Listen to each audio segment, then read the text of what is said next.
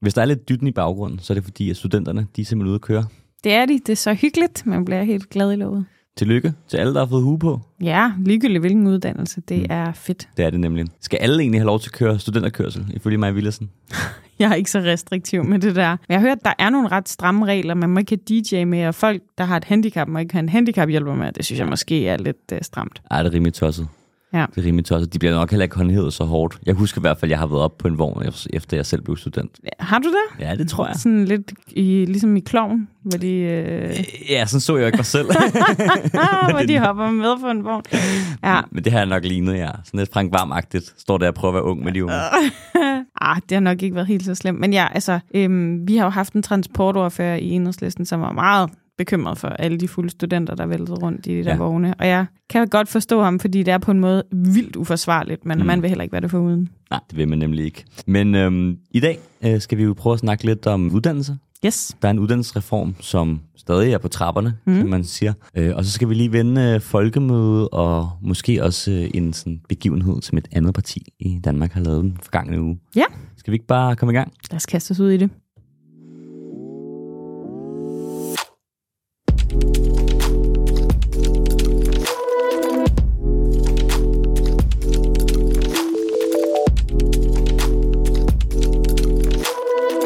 Nå mig. Yes. Det der med øh, uddannelsesreformer, ja. det har vi jo prøvet et par gange. Hold da op, der har været mange. Ja. Altså over de sidste år, det føles som om, der har været nogen hele tiden. Mm. Det har der faktisk også. Jeg tror, der har været sådan en reform af de videregående uddannelser hver andet år, eller sådan mm. noget. Så de har haft travlt med at implementere. Ja. De har jo næsten ikke nået at implementere en reform, før der kom en ny. Nej, nej, nej. Ja. Og den her gang, der er det jo øh, noget, der har trukket ud, at du har brugt, kan man vist godt sige, rigtig meget tid. I hvert fald en del, vil jeg sige. Jeg er jo også øh, lige fungerende uddannelsesordfører lige for tiden for enhedslisten, så, øh, så jeg har brugt en del tid på øh, det, som er noget af et eksperiment, som, øh, som den nuværende regering har gang i, nemlig øh, ønsket om at øh, halvere en masse kandidatuddannelser. Mm. Ja. Og hvorfor er det, man sådan, altså, gerne vil gøre det? Hvad er logikken ligesom fra regeringens side? De påstår jo, hvis jeg skal tage deres argumenter i brug, så siger de, at så, kommer, så kan man lave nogle uddannelser, som er sådan lidt mere erhvervsnære. Mm. Øhm, men sandheden er, at det her handler om penge. Mm. Du kan spare penge. Hvis folk kommer hurtigere ud på arbejdsmarkedet, så betaler de skat, de er ikke en udgift mm. til SU, til uddannelse, og derfor kan man på den måde spare penge. Det er det, der hedder arbejdsudbud. Og det her ja. er en klassisk arbejdsudbudsreform. Hurtigere igennem, og så, så får vi penge i kassen. Ja. Det er sådan den økonomiske øh, side af det, ikke? De påstår ligesom, at øh, så kan man skubbe folk hurtigt ud. Men er der ja. ikke også sådan en ideologisk, mere sådan værdibaseret sådan dimension af det her? Altså handler det på en måde ikke også om, at Socialdemokraterne, eller en del af dem i hvert fald jo, i en periode har været onde i sulet på universitetsverdenen, kan man måske godt sige. Jo, altså dels i forhold til det økonomiske, så kan man sige, at det skaber arbejdsudbud, der kommer flere hænder på arbejdsmarkedet mm. hurtigere, og det genererer jo også nogle penge, mm. og de penge kan man så måske bruge på nogle andre uddannelser. Det tror jeg gerne, de vil, mm. og bevares erhvervsuddannelserne, øh, professionsuddannelserne, mangler jo penge, mm. og det gør universitetsuddannelserne sådan set også selv. Mm. Øh, de er blevet udvandet, så folk næsten ingen undervisning har. Det er jo ligesom den økonomiske side af sagen. Så er der den mere værdibaserede, og der er jeg helt enig med dig. Der har jo været sådan en kæmpe humaniora, uni, mm. øh, lang videregående uddannelse, bashing i det her land i mange år. Øhm, og sådan en... Øh, en stor fortælling om, at vi bare er uddannet til arbejdsløshed, og det er bare folk, der går og danderer den, og det er faktisk bare overhovedet ikke rigtigt. Arbejdsløsheden har faktisk aldrig været lavere, fordi mm. dem på de lange videregående uddannelser, der er, der er et historisk lavt antal af folk, der i øvrigt læser humaniora, dem som jo tit får rigtig mange tæsk, øh, men som vi faktisk også har rigtig meget brug for, og som er vigtige. Og, øh, og, og derudover, så, så kan man jo ikke øh, læse bare uendelig lang tid, sådan, som ja. man kunne dengang mange af de nuværende ministre gik på universitetet. Øhm, så, øh, så det er noget af en øh, søgt argumentation, der er for tiden. Øhm, men, men, men det tror jeg helt sikkert. Øh, altså Ludvig, du er jo Ph.D. og har brugt væsentligt mere tid i uddannelsessystemet, end jeg har. Hvad, øh, hvad har din oplevelse været? Altså, jeg er jo generation 1 af fremdriftsreform, mm. øh, som man siger. Så det vil sige, da jeg starter på universitetet, så er det lige der, hvor at man øh, får sat loft over, hvor lang tid man må læse, og man får rigtig mange af de regler, der gør det er ret stresset jo at være studerende i dag, ja. fordi man øh, bliver smidt ud, hvis du får lang tid om det, og du skal tage en bestemt mængde fag hvert semester og sådan noget. Og det, øh, det har jo kunne mærkes. Altså, vi er jo en generation, som jo kan man sige, på mange måder klappede helene sammen og gjorde honør og skyndte os igennem og blev færdige så hurtigt som muligt. Øh, så det kan jo mærkes på den måde, at øh, vi jo selvfølgelig er kommet hurtigt ud på arbejdsmarkedet, så jeg valgte at forlænge det jo med, med, med, med lidt ekstra år. Men det kan også mærkes på den måde, at kvaliteten jo er blevet derefter. Altså mm. man har skabt nogle incitamenter, tror jeg, som på mange måder kun kigger på, hvor mange får vi spyttet igennem systemet, og ikke hvor øh, hvad hedder det, god en uddannelse får de, og hvor godt har de det, selvfølgelig ja. også undervejs. Og begge dele burde jo være i centrum. Det burde jo være det, som universitetet handlede om. Det handlede, burde handle om at give folk en god uddannelse og sørge for, at de levede øh, et godt liv og, og har det godt, mens de, mens de tager den. Ikke? Ja, sandt. Det er fortonet så lidt, vil jeg sige, i min oplevelse Ja. øhm, i løbet af de år her. Men altså, prøv at tage os med ind i forhandlingsrummet. Mm. Altså, I, I sidder jo en lang stribe partier. Øhm, hvordan foregår det ligesom? Altså, jeg vil sige, de fleste mennesker oplever jo nok, at det sådan, regeringen kommer med et udspil. Vi skal halvere øh, halvdelen af kandidatuddannelserne, skal være et år. Og øh, så sker der noget, men man ved ikke hvad. Der er lidt lukkede døre. Og så en eller anden dag, så er der en aftale. Ja. Hvad er der ligesom i den periode midt imellem? Mellemregningerne er lange, øh, og de er forskellige fra forhandling til forhandling. Men helt generelt, så kan man sige, så starter man med at holde det, der hedder et sættemøde, mm. som sådan er det første møde i en forhandling, hvor regeringen reelt fremlægger, hvad den gerne vil, hvad er udgangspunktet for den her forhandling. Og øh, partierne giver deres sådan umiddelbare kommentar tilbage. Og hvad så, så, det kører, være for os, så kører man en bordrunde, den kører i øvrigt efter partistørrelse. Okay. Øhm, som oftest i hvert fald, medmindre man er sådan lidt mere, et lidt mere uformelt ministerie. Det svinger lidt. Øhm, nogle steder, så bliver man faktisk seedet eller sat sådan med øhm, efter partistørrelse. De største partier sidder så direkte over for regeringen. Okay. Øhm, og så er der masse embedsfolk, som sidder og tager noter og skriver ned, hvad man siger. Og der er det ret vigtigt at være ret præcis mm. øh, som parti og sige, det her er vigtigt for os, øh, sådan så regeringen ved, hvad man lægger vægt på i en forhandling. Mm. Og der sidder de jo også og sådan scouter, hvem kunne vi måske få lukket med ombord, hvem, hvem er lidt længere væk øh, fra, øh, fra, fra at lande i sådan en aftale. Mm. Så, så giver man noget feedback og siger, at vi synes, det her er et godt element, men, men helt generelt, så synes vi, den her retning i forslaget. Her, I det her tilfælde kunne det være, at vi synes, det er fint med nogle flere internationale studerende, mm. godt med mere uddannelses... Øh, et løft af timetallet på uddannelserne, men vi synes ikke, man skal halvere nogle uddannelser. Mm. Så det går vi ind og siger. Det går vi ind og siger. Øhm, og så kommer det jo meget ind på, hvor svær en forhandling det er. Men det her er et ret teknisk område. Mm. I virkeligheden så er altså teknisk og teknisk, men der er rigtig mange lag til. Hvordan gør du det så, hvis du skal halvere nogle uddannelser? Skal det så være hele eller halve uddannelser? Øhm, altså sådan en hel mm. årgang på jura, der skal kun have et år på kandidaten, eller halv, halv om- årgang, og hvis mm. det er en halv, hvad gør man så? Øh, hvem skal vælge hvilke uddannelser det skal? Altså, der er rigtig mange spor. Ja. Og derfor øh, så holder man ofte nogle øh, tekniske gennemgange, hedder det, hvor øh, embedsværket ligesom tager en igennem forskellige kapitler i det, regeringen har lagt frem. Man kan stille spørgsmål. Og så stiller man også en væld af skriftlige spørgsmål, mm. eller et væld, øh, som embedsværket sidder og sveder over og svarer på Ja. hurtigst muligt. Øh, Ja, det er sådan noget, hvad sker der, hvis man nu halverede den her? Hvad så med, Ja. hvor, har vi så læger nok i fremtiden, hvis nu man kun får... Og, Det kunne være et spor i spørgsmålene. Det kan både være, hvad mener regeringen med X, øh, hvad, hvad er tallene for Y. I Sverige har man for eksempel flere halve eller flere kortere kandidatuddannelser. Hvad betyder det for samfundsøkonomien? Hvad, Hvor mange vil egentlig tage de uddannelser? Hvilke erfaringer er der rundt omkring? Det kan også være, vi har selv et forslag om, hvad, hvad fanden ved jeg, ikke? Mm. Det er et eller andet. Øh, og så, øh, så får man dem til at regne på det. De skal ligesom stå til rådighed for partierne i sådan en forhandling. Og så går der et mere intenst forløb i gang, nok samtidig eller lidt efter, som er, at regeringen en til en tager fat i partierne. mm, Nå, så kan nogle partier sige, vi, vi står sammen i det her, så vi forhandler samlet. Men regeringen vil gerne splitte en lidt op, Mm. fordi så kan de ligesom, øh, love dig noget. Og, ja, ligesom spille spillet på ja. en eller anden måde, øhm, men jo også reelt set, og det er jo fair nok, fokusere på at, at komme tæt på noget, der kunne være et resultat med dem, der er tættest på aftalen eller på mm. øh, regeringen. Og så, øh, så kan det jo være sådan lidt øh, take it or leave it til sidst til resten. Nu, spørger jeg måske om noget, noget naivt, ikke? men altså, Mhm. hvornår, hvornår snakker man med dem, det handler om? hvornår, det, hvornår, hvornår det forløb Ja, bliver universiteterne, ligesom, eller de studerende, øh, inviteret med ombord? det er et ufatteligt godt spørgsmål. Det øh, har jeg sådan set en forventning om, at ministeren gør selv, Mm. øh, før man laver sådan et udspil. Øh, nogle gange i nogle forhandlingsforløb kan man godt have nogle møder, hvor interessenterne, som man vil kalde dem, kommer mm. ind og Mm. ligesom siger, hvad de mener. Men i virkeligheden så er den slags lobbyisme, som man jo godt også kan kalde det, ikke? eller sådan påvirkning øhm, eller opsøgning af Mm. viden, det er noget, øh, vi står for som partier hver især. Mm. Okay. Okay. Nå, men altså, lander det inden sommerferien? Mm, det tror jeg. Jeg tror, Aha. det lander i næste uge. Okay. Jeg tror måske også, vi har lidt svært ved at komme med i det. Okay.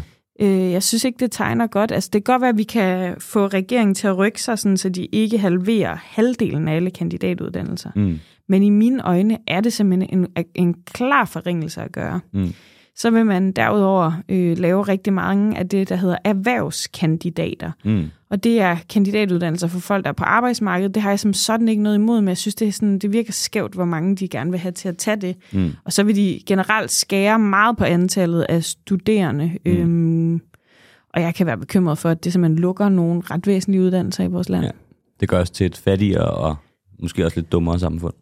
ja det, vil jeg, det vil jeg faktisk sige, at vi risikerer, så jeg, øh, jeg er ikke så begejstret. Jamen, det bliver spændende at følge med i. Ja, det synes jeg også. Vi skal videre til øh, brevkassen, Det skal vi da. og vi har fået et spørgsmål ind fra Selma den her uge. Mm. Hun har skrevet på Instagram. Det Ja. skal man bare gøre. Hun skriver, jeg er 18 år og overvejer at melde mig ind i enhedslisten. Hvad indebærer det at være medlem? Kræves det, at man deltager i arrangementer, hjælper til ved valg, eller kan man bare være støtte i kraft af sit medlemskab? Ej, godt spørgsmål, Selma. Kom med i klubben, det håber jeg, du gør. Øhm, man kan være medlem på alle mulige forskellige måder. Mm. Altså, vi øh, har rigtig mange medlemmer, som støtter i kraft af deres medlemskab, og det gør jo en kæmpe forskel. Det gør, at vi kan sidde lige nu og lave en podcast. Mm. Øhm, det gør, at vi kan holde arrangementer, møder, hænge valgplakater op, at, øh, at der er nogen, der bakker op. Øh, vi har omkring 9.000 medlemmer Mm. I enhedslisten, og, øh, og det gør en verden til forskel. Så er der ret mange af dem, der er aktive, og det vil jeg også opfordre folk til at være, fordi det er fedt og sjovt og dejligt, men der er intet krav om det. Man skal heller ikke have dårlig samvittighed, hvis ikke man har tid til at være aktiv. Jeg har også været medlem af enhedslisten i en periode, hvor jeg slet ikke var aktiv. Mm.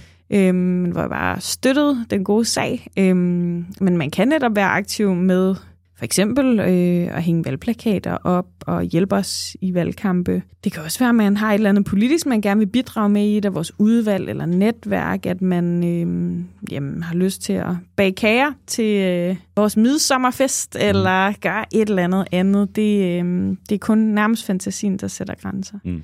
Hvad med dig, Ludvig? Hvordan har dit, øh, hvad, hvad vil dit råd til Selma være? Hvordan har dit eget medlemskab været? Altså, jeg var også passiv øh, i en lang årrække. Ja. En lang årrække, en årrække. Jeg boede, ud, jeg boede i udlandet, øhm, da jeg meldte mig ind i enhedslisten. Så der var jeg lidt aktiv i noget politik i, i London i stedet for. Øhm, men jeg tror, det er jo også bare sådan, at melde sig ind er jo også sådan en indgang til at få noget af den information, som, øh, som man måske bare læser og lader ligge, eller måske ja. Er det det, der gør, at man, man dukker op ikke? Og, og, og bliver aktiv. Og det kan man først ligesom få, når man, når man bliver medlem, for så kommer man ind på de interne kanaler og sådan noget. Så det vil også være mit, mit, mit råd. Og så tror jeg, det er sådan noget, man skal finde sin egen ben i. Altså jeg tror, det der med at være politisk aktiv og være et politisk menneske det hele taget, det er, det er der lige så mange versioner af, som der, som der er politisk aktive mennesker. Øhm, Ja. Og det tror jeg er vigtigt, at man ligesom lader sig drive lidt med af. Der er mange måder at, at gå til det på. Og så vil jeg sige, øh, den anden ting, som er vigtigt, det er, at man tager sine venner med. Øh, Det Mm. gør det altid sjovere, øh, og man får også mange venner i politik, men det er øh, altid rart, når man også ligesom, der er nogen, der dukker op. Øhm, Og det synes jeg, vi er gode til enhedslisten, men det kan også være et godt øh, sted at starte, hvis man tager en ven under armen, og så går hen sammen. Øh, Mm. Så er man jo to. Det er rigtigt. Det er rart. Det gør det lidt trygt på en eller anden måde. Men altså, jeg vil sige, det at være medlem giver netop også adgang til nogle ting i enhedslisten. Man får lov at stemme om, hvem man synes skal i Folketinget for enhedslisten. Det er jo en ret stor ting. Øh, Det sker ikke i så mange andre partier, men vi har faktisk en gang om året, Ja, Eller sådan- hver andet hver andet år nu, ja. øh, hver andet år nu, øh, urafstemning, hvor man kan vælge, hvem der skal være kandidat til Folketinget, til Europaparlamentet. Man kan også vælge det i sin, sit lokalområde, til, sit, øh, til, sit, øh, til sin kommunalbestyrelse, hvem skal stille op for enhedslisten. Man kan komme til arrangementer, vi laver Zoom-møder, øh, hvor Mm. man kan komme og høre det ene og det andet, og, øh, og på den måde, så kan man jo få lidt ud af det også. Ja. Øh, men det, det er virkelig bare en gave, hvis folk har lyst til at være med. Så Selma, tak for dit spørgsmål. Vi håber mega meget, du vil være med. Vi skal også snakke lidt om folkemødet. Ja. Elitemødet. ja. Jeff, Jeff Storchen har Jeff. Storchen, ja. ja. Det, det er måske rigtigt nok. Ja. Vi er jo den eneste podcast, tror jeg, der ikke udkommer fra Alling den uge. ja. Alt andet, jeg hører i hvert fald. Det er altså ikke, fordi jeg har haft travlt med at drikke øl. Nej. Desværre. Nej, desværre ikke, nej. Nej. Det, har, det kan man ikke beskylde dig for for tiden. Nej. Du har haft travlt med andre ting. Ja, Du har holdt tale, for eksempel. det har jeg. Det har jeg. Hvad, øh, hvad handler den om? Jamen, alle partier får jo øhm, en rum til at tale på folkemødet. Øh, man får faktisk tid til både at have et øh, kunstneriske indslag og så holde en tale. Og vores kunstneriske indslag var en fyr, der hed J.J. Paolo. Mm-hmm. Super fed øh, fyr. Han dansede og slog nærmest, jeg ved ikke, om man kan kalde det værmølle, vindmølle, flikflak, et eller andet på scenen, lige inden jeg skulle tale, hvilket gav mig sådan akut stress over, sådan, det her kan jeg på ingen måde toppe. det bliver så kedeligt, når jeg går på. Men, øh, Du prøvede ikke med en koldbøt? Nej, jeg, ved, jeg tror ikke, jeg kunne komme rundt lige nu. jeg er lidt gravid for tiden. Ja. Men øhm, nå, det er også underordnet. Men så holdt jeg tale. Og talens budskab, øh, eller handlede ligesom om en af de store kampe Mm. i dansk politik lige nu, nemlig kampen om vores allesammens tid. Mm. Og det er jo egentlig meget apropos det, vi lige har talt om, nemlig uddannelsessystemet, hvor folk bliver presset hurtigere igennem. Men jo også øh, afskaffelsen af stor bededag, at man fjerner seniorpension, som jo er en pension, der giver nedslidte mere tid på pension. Øhm, så er der jo en kamp lige nu om, om vi bare skal være sådan brikker i konkurrencestaten, Mm. øh, eller om øh, det egentlig også er okay, at vi nogle gange tager den lidt med ro. Mm. Og, øh, og snakkede selvfølgelig også om, hvordan stressepidemien er en kæmpe, kæmpe del af vores samfund, koster vores samfund 16 milliarder kroner om året cirka, øh, hvilket vil svare til fire store bededag. Ikke? Så, Mm. så nogle, nogle af de ting kredsede jeg om i en tale, der måske var lidt mere sådan, øh, jeg ved ikke, om man kan kalde det visionær, men sådan øh, ikke så konfrontatorisk, som jeg nogensinde gange skriver Okay. dem, i hvert fald. Ja. ja. Hvad med dig og dit folkemøde? Jamen, jeg var meget rundt og, øh, og snakke med folk fra den grønne verden, som de, som de siger, øh, forskellige folk, der laver, laver klima og, og grøn omstilling. Og det var meget interessant. Altså, jeg har ikke været der så mange gange, som jeg sagde sidste uge, og, og, og det er meget sjovt at komme rundt og, og, og møde en masse folk. Øhm, jeg var selv i en meget interessant paneldebat også om øh, den grønne omstilling, som handlede om, hvordan vi beholder arbejdspladserne i Europa. Øhm, fordi der lige nu er meget kamp om at komme forrest, ja. og vi faktisk er ved at blive overhalet indenom af, af amerikanerne særligt. Ja. Øh, Så det er bare noget med at få lagt sig i scenen. Så der stod jeg faktisk sammen med øh, en virksomhedsdirektør, øh, og var meget enige om, at det, det krævede, at vi, vi tog sammen og investerede noget mere. Øh, Så det var sådan enhedslisten og, øh, og storkapitalen, der, der, var, der var forenet der imod de frie, de frie markedskræfters ja. Profeter i, i en kort forstand. Men, øh, men det var også, øh, hvad hedder det, synes jeg, øh, en påmindelse om det der med, at altså, der er jo, det er jo en kliché at sige, at folkemødet ikke er for folket, men, men men snakker ikke så tit til gengæld om, hvem det så er for. Mm. Og, og der var blandt andet en, som hedder Rosie Collingwood, som øh, var på, sorry, Rosie Collington, som var på, øh, var på folkemødet i år, som øh, er britte. Og hun skrev det her med, at hun synes, det var super mærkeligt øh, bagefter, at, øh, at der ikke var nogen, der snakker om den rolle, som de store firmaer spiller. Altså også på panelerne til debatterne, at de multinationale selskaber ligesom på mange måder orkestrerer hele folkemødet. De, deres medarbejdere sidder i panelerne, og det er dem, der ejer teltene. Det, altså, det fylder jo ekstremt meget, ja. Det her faktisk. Og det, det blev jeg også mindet lidt om øh, i, igen i år. Ikke? Altså, hvad tænker du om det, ligesom, at, at det på, på, i så høj grad er, er, nogle, er nogle pengeinteresser faktisk, der, der, der udgør kulissen? Det er jo lidt kontrafaktisk, når det hedder folkemøde, ja. altså folkets møde, og så, handler, det- så er det jo i virkeligheden øh, langt hen ad vejen meget store, meget rige virksomheder, som mm. sætter dagsordenen.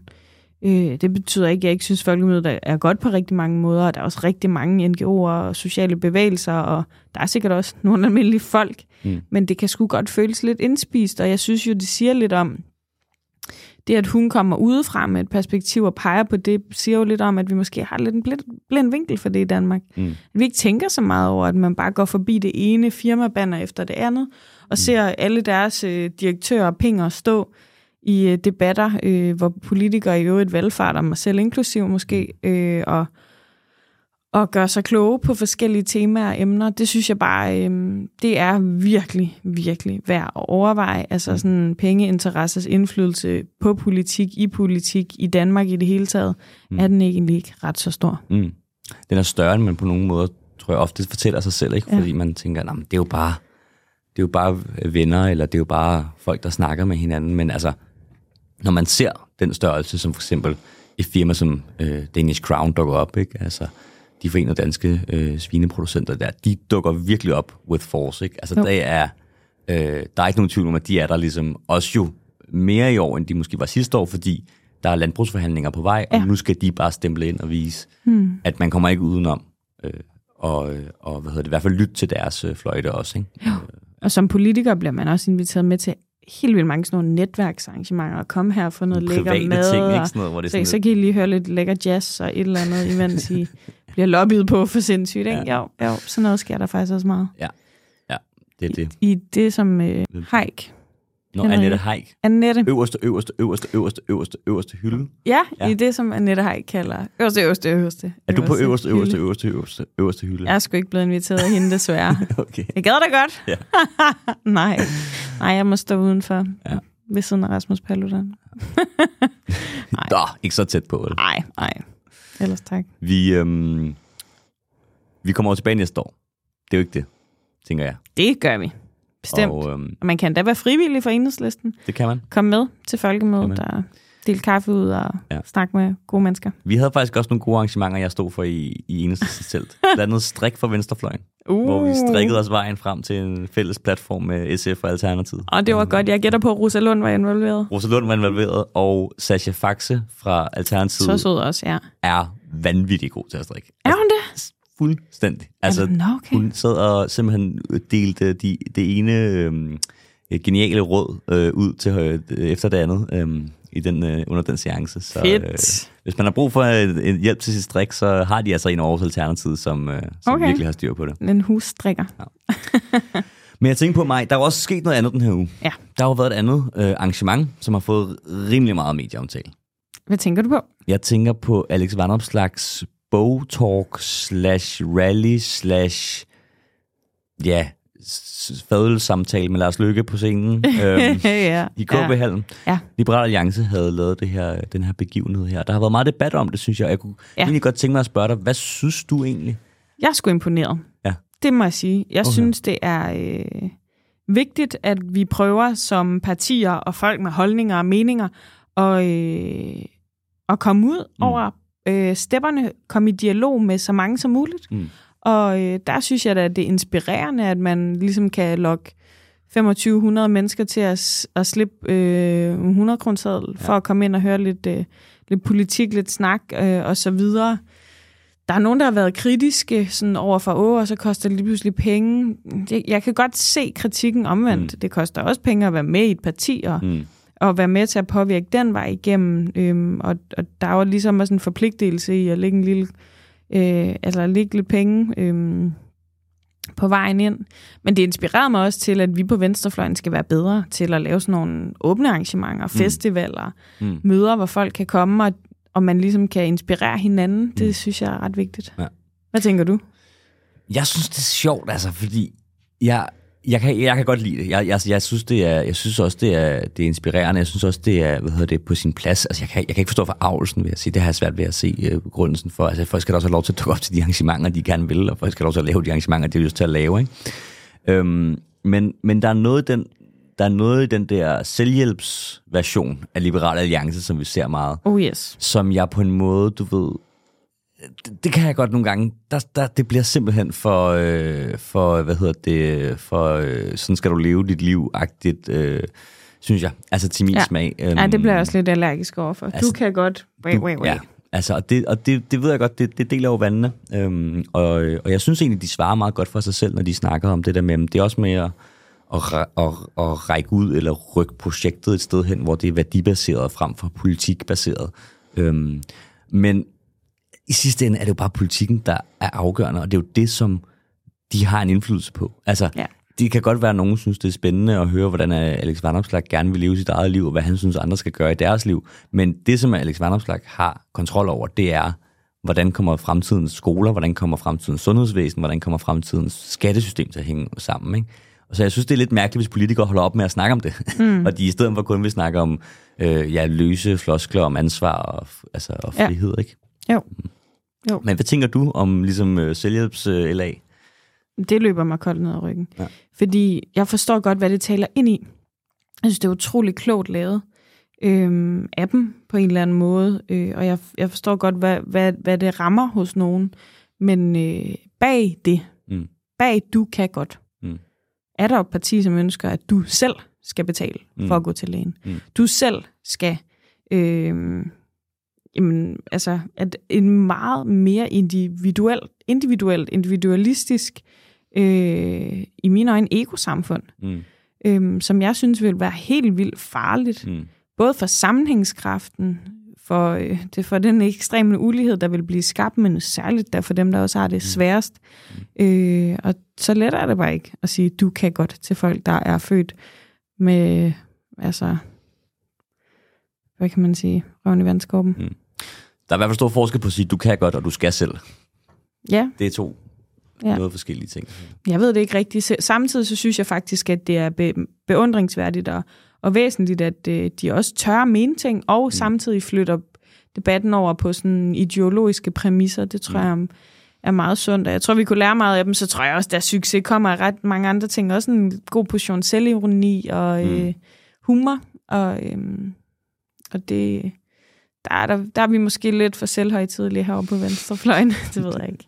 Ja, det er der nok, nok nogen, der vil, øh, nok nogen, der vil beskylde os for at være. Men det Ja. ja. er jo også, altså... Jeg hørte faktisk lige også for nylig om en øh, undersøgelse, der sagde, at ikke bare var øh, venstreorienterede kvinder på valgplakater grimmere end højreorienterede kvinder. Ej, ja, vi så det, også sure ud. Og, Jeg har øhm, hørt godt om det der. jeg, jeg øh, køber ikke nummer et. Det gør jeg seriøst ikke. Jeg synes, øh, nå. Men nummer to, det tror jeg er rigtigt. Ja, altså på valgplakaterne, de er mere alvorlige. Er ja. sådan, hvad fanden, lad Ja. os lige gøre noget ja. Ja. ved det der, hvor de andre... Ja. Men jeg har faktisk tænkt en Ja. ja. del over Nå, det ja. der med optimismen og det positive Ja. budskab. Og jeg synes også, altså, jeg synes også bare, at man bliver nødt til at være sådan, hvad er de faktiske forhold i verden? Altså jeg er med på, politisk sælger det, at man smiler, og det er øh, hvad hedder det, opløftende og positivt og sådan noget. Men det æder man bare mærkeligt, når klimaet er i fuldstændig krise og forsvinder længere og længere øh, ned ad den øh, hvad hedder det, totalt katastrofale vej, vi er på vej nedad. Ja. Og så skulle stå og sælge det som en Ja. positiv historie. Altså det, det, altså, og det er jo det samme med velfærdsstaten. Det er jo fantastisk, vi har en velfærdsstat, men når den er under afvikling, Yes.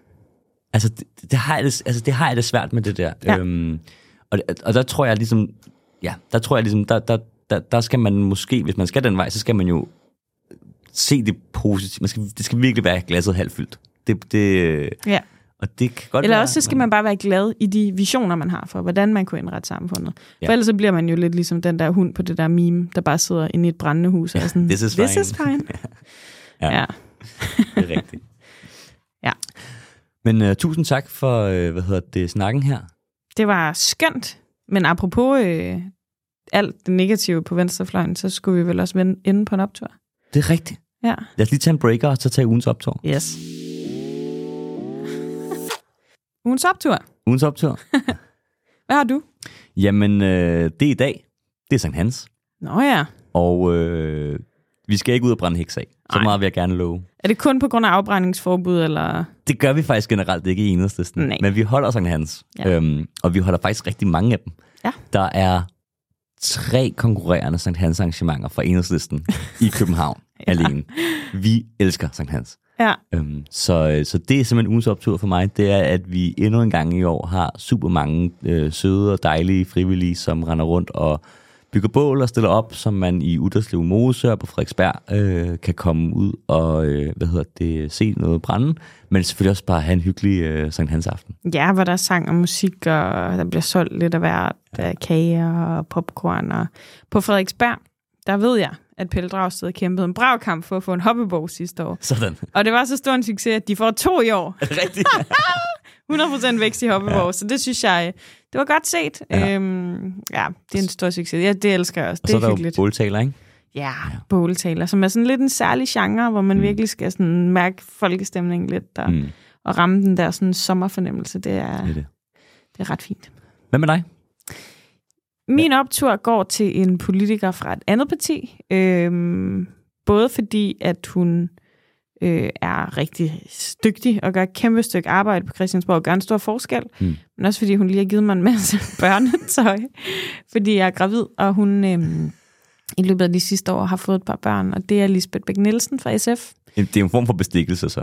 Kind of, ja. men jeg har ikke lovet hende, at hun ville få øh, re- reklame her. Øh, men det er godt, at vi skal skrive hashtag sponsor. Ja. øh, ej, hun er simpelthen... Øh, jeg har jo kendt hende en del år efterhånden. Vi har forhandlet meget sammen, fordi hun er finansordfører i SF og er involveret hver gang, der er penge. Og jeg er mm. involveret hver gang, der er penge, fordi jeg er politisk ordfører i Enhedslisten, så vi har siddet til mange lange forhandlinger sammen. Øh, og Lisbeth er ekstremt sjov. Hun er så kærlig, mm. og så er hun bare pisseskarp. Mm. Man ved godt, hvis hun har en pointe, så er der nok noget om det. Hun øh, er virkelig en frontrunner i Folketinget på særligt IT-området, mm. hvor hun har arbejdet med det her og skrevet en bog i øvrigt. Øhm, og, og været meget optaget af det her i overvis, mens folk bare tænkte, nå ja. Mm. Og nu snakker vi jo alle sammen om sociale medier, om mm. AI, om chatbots, mm. om hvordan det her kan forandre alting, og, mm. øh, og hun har været på forkant, så det er rigtig tryg ved, at der faktisk er så dygtig øh, mm. et menneske i Folketinget, som både kan det, men jo også er ekstremt optaget af at mindske uligheden og skabe mm. øh, røde forandringer. Så mm. Respekt til hende, og så synes jeg bare, det var så pisse sødt, at hun bare lige sådan ja. rakte ud og sagde, hey, jeg har en masse ting, hvor du kan dem. Jo. Det er fandme sødt. Det er det, man har brug for. Ja, det er det. Ja. Tak til Lisbeth for ugens optur. Yes, tak til Lisbeth.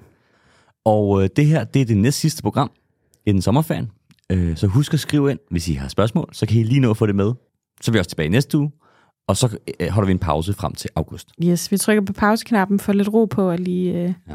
for... Øh, mere tid, som du siger. Mere tid, det bliver dejligt. Ja. God, øh, god aften eller god dag. Thank you.